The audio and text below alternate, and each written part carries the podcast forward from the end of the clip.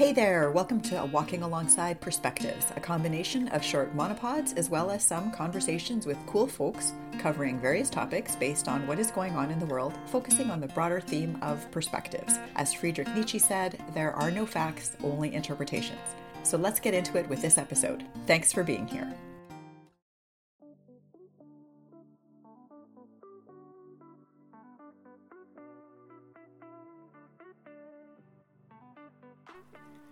So, first, I'd like to apologize that I haven't been able to be as consistent in getting these out on a weekly basis, which was my goal.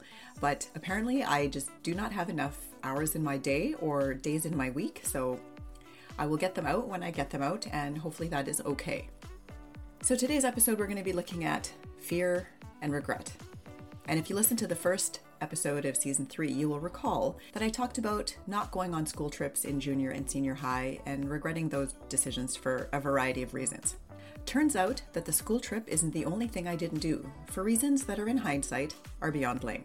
But as I think about it, perhaps it isn't so much that the reasons were lame, as that they were masking a fear of doing whatever that thing was, or the fear of even asking to do those things. Fear of rejection, disappointment, so many things. Taking a walk down a memory lane paved with regrets, I wonder if I might be able to discern something that might help me make different decisions in the future. If we can't use the gift of hindsight for good, then what is the point of hindsight? Isn't learning from our mistakes supposed to be how we grow and get better and evolve and develop as people? In my case, it's certainly a case of better late than never, so let's start with a reflection of some of the bigger sources of regret. St. Helena Junior High in Calgary in grades 8 and 9, we had the opportunity to take ski lessons through the school division where they would bus you to and from then Paskapoo, now Canada Olympic Park, for the last block and a bit of school once or twice a week. But wait for it. I didn't ask to take these ski lessons because the full block that we missed was math, which was my worst subject, and in order to both stay on the honor roll and get into Math 10, I needed to make sure that I didn't miss any classes Again, if my 14 year old self knew then what I know now, I would have said, whatever, live a little, go skiing. Interestingly, though, in a strange twist of fate, the upside is that after having gone skiing to a real mountain, it was Lake Louise, I realized very quickly that while the skiing part is pretty okay, the nausea inducing chairlifts and gondolas are huge deterrents to actually being able to have fun. So, chalk that one up to a tie between should have done it and regret. I still probably should have done it, but I don't really regret it all that much. Especially as now it's something that Chris and Daphne can do together for some dad kiddo bonding time. Case study number two St. Francis Senior High, also Calgary. There were AMA driving lessons I probably should have done, I didn't. And while I have thought about the why of this, I can't really put my finger on it. It might have been the classes I would have had to miss it might have been not wanting to ask my parents because they would have felt a pressure to pay, and I didn't have a regular part time job like a lot of kids, even though I babysat and did house and yard care and look after people's pets in the summers. I think it might have been the fear of failing. Not school. I wasn't worried about that really. If I worked hard enough, it was essentially a certainty that I would pass and graduate. But what if I failed learning how to drive in front of other people who knew that I had failed learning how to drive? Ironically, even though I didn't take that course, I did fail my first driver's test and it led to tears and embarrassment, but I nailed it on the second attempt, so lesson learned? Maybe. Case study number three University was way less fun than it should have been. Looking back, there are so many events, activities, or even just doing nothing in the company of fun others that I could have been a part of that would have resulted in some pretty awesome memories. I spent way more time worrying about classes, writing out elaborate study schedules, and sheepishly bowing out of things that I really ought to have done because there was an assignment due in two weeks, or midterms coming up in a month. I think back to the people that were in bands, sat on Lister Hall student executive positions, the kids that ran for the Senate positions for the university, wrote for the Gateway, etc., etc. I must have realized at some point Fortunately, that I needed to approach university life slightly differently, so when there was an opportunity to go skydiving organized through Lister Hall, I signed up and did all the prep for it.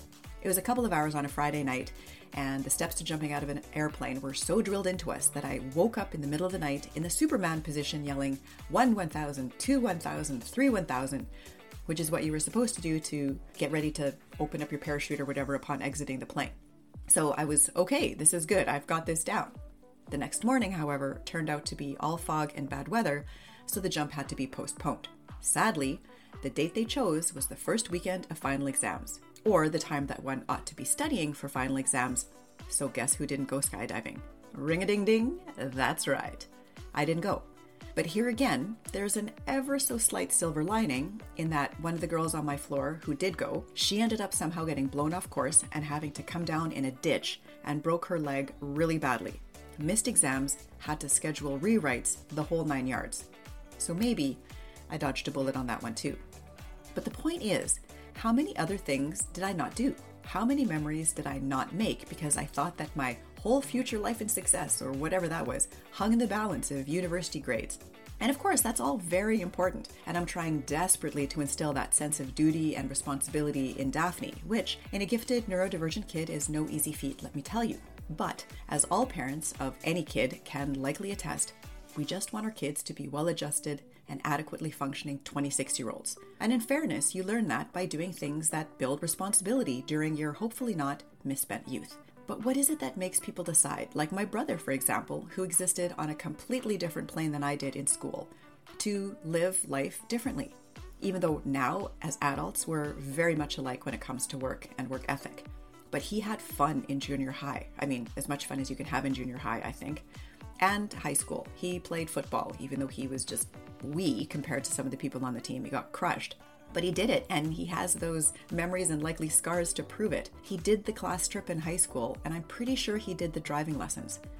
So, how do two people who share the same parents and upbringing end up going through life on two such vastly different trajectories?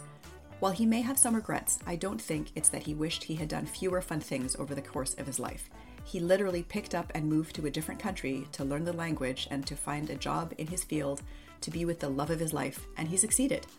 So those previous life choices did not, as my 14 year old self lamented, end up impeding his ability to be quote unquote successful, whatever that means these days.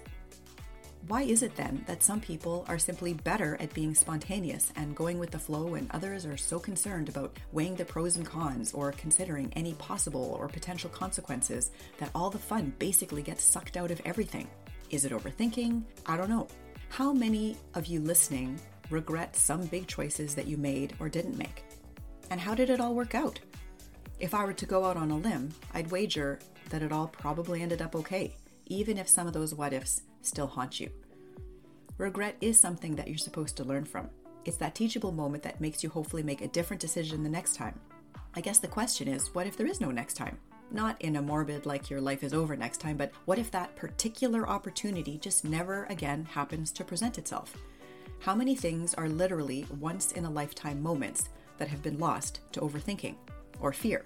Fear of failure, fear of judgment. I like Brene Brown. And if you follow her or have listened to anything by her, you will know she's all about vulnerability, but with boundaries. Not oversharing, broadcasting emotions, Facebook vulnerability, that kind of thing, but the kind of vulnerability that lets others see your real self, if only for a moment. How much of what people regret is related to not wanting to let our real selves be seen, even for that moment? How much is maybe rationalization that whatever we might be missing might not really be that great, so it's not that big of a loss? Well, I would argue that sometimes we don't know that until after the fact, and in waiting until after the fact to find out, it actually might be a bigger deal than we thought, if that sort of circular reasoning makes any sense. Case study number four when we were in Paris with some friends when Daphne was just over two. They said we should go to the Louvre on Tuesday night, I think it was, because it was a really good deal. It's much less busy and it's a super fun way to experience the museum. I didn't go, citing the fact that I had to make sure that just over two year old Daphne stayed on their sleep schedule.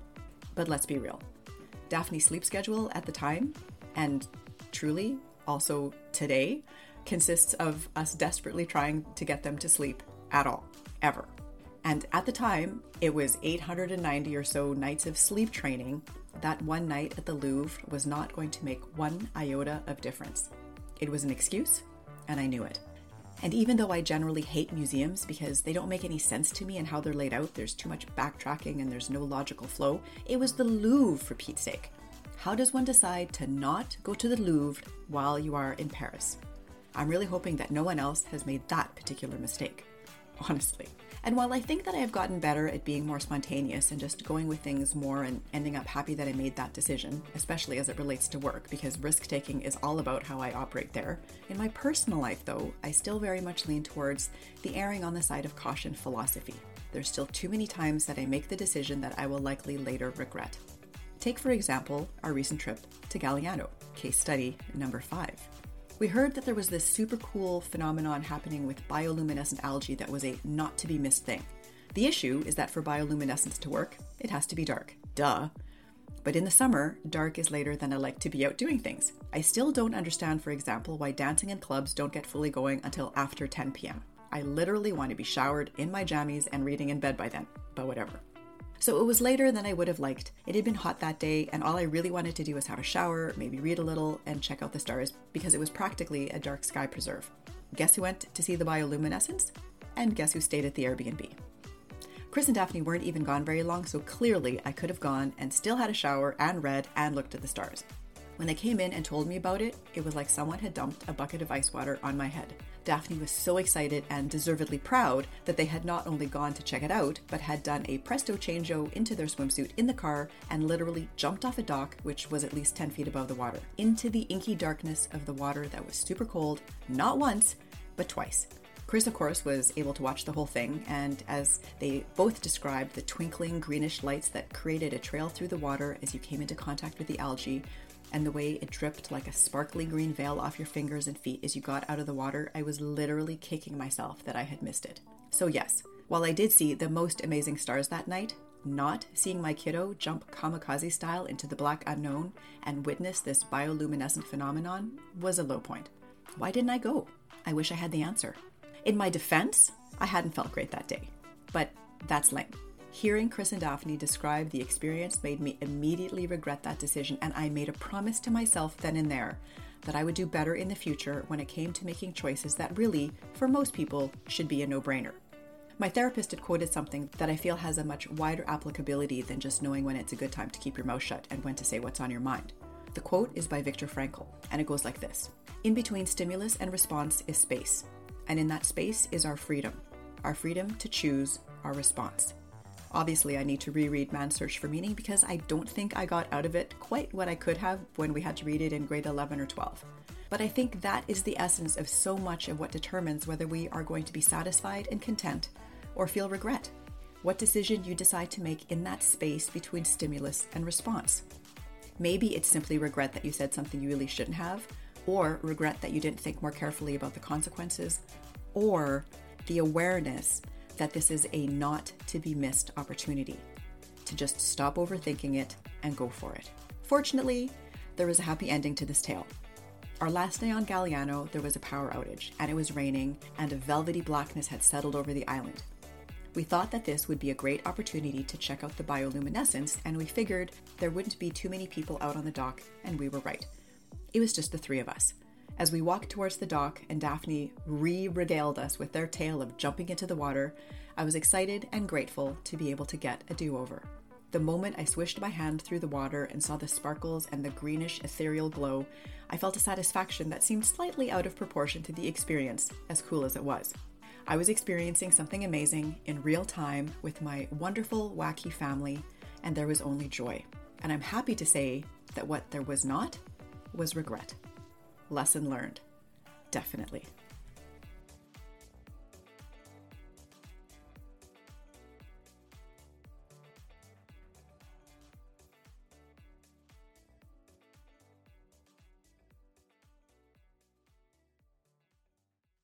Thanks for listening. If you have ideas for a topic or even better, a perspective to share, I would love to hear them and share them, ideally in a conversation with you.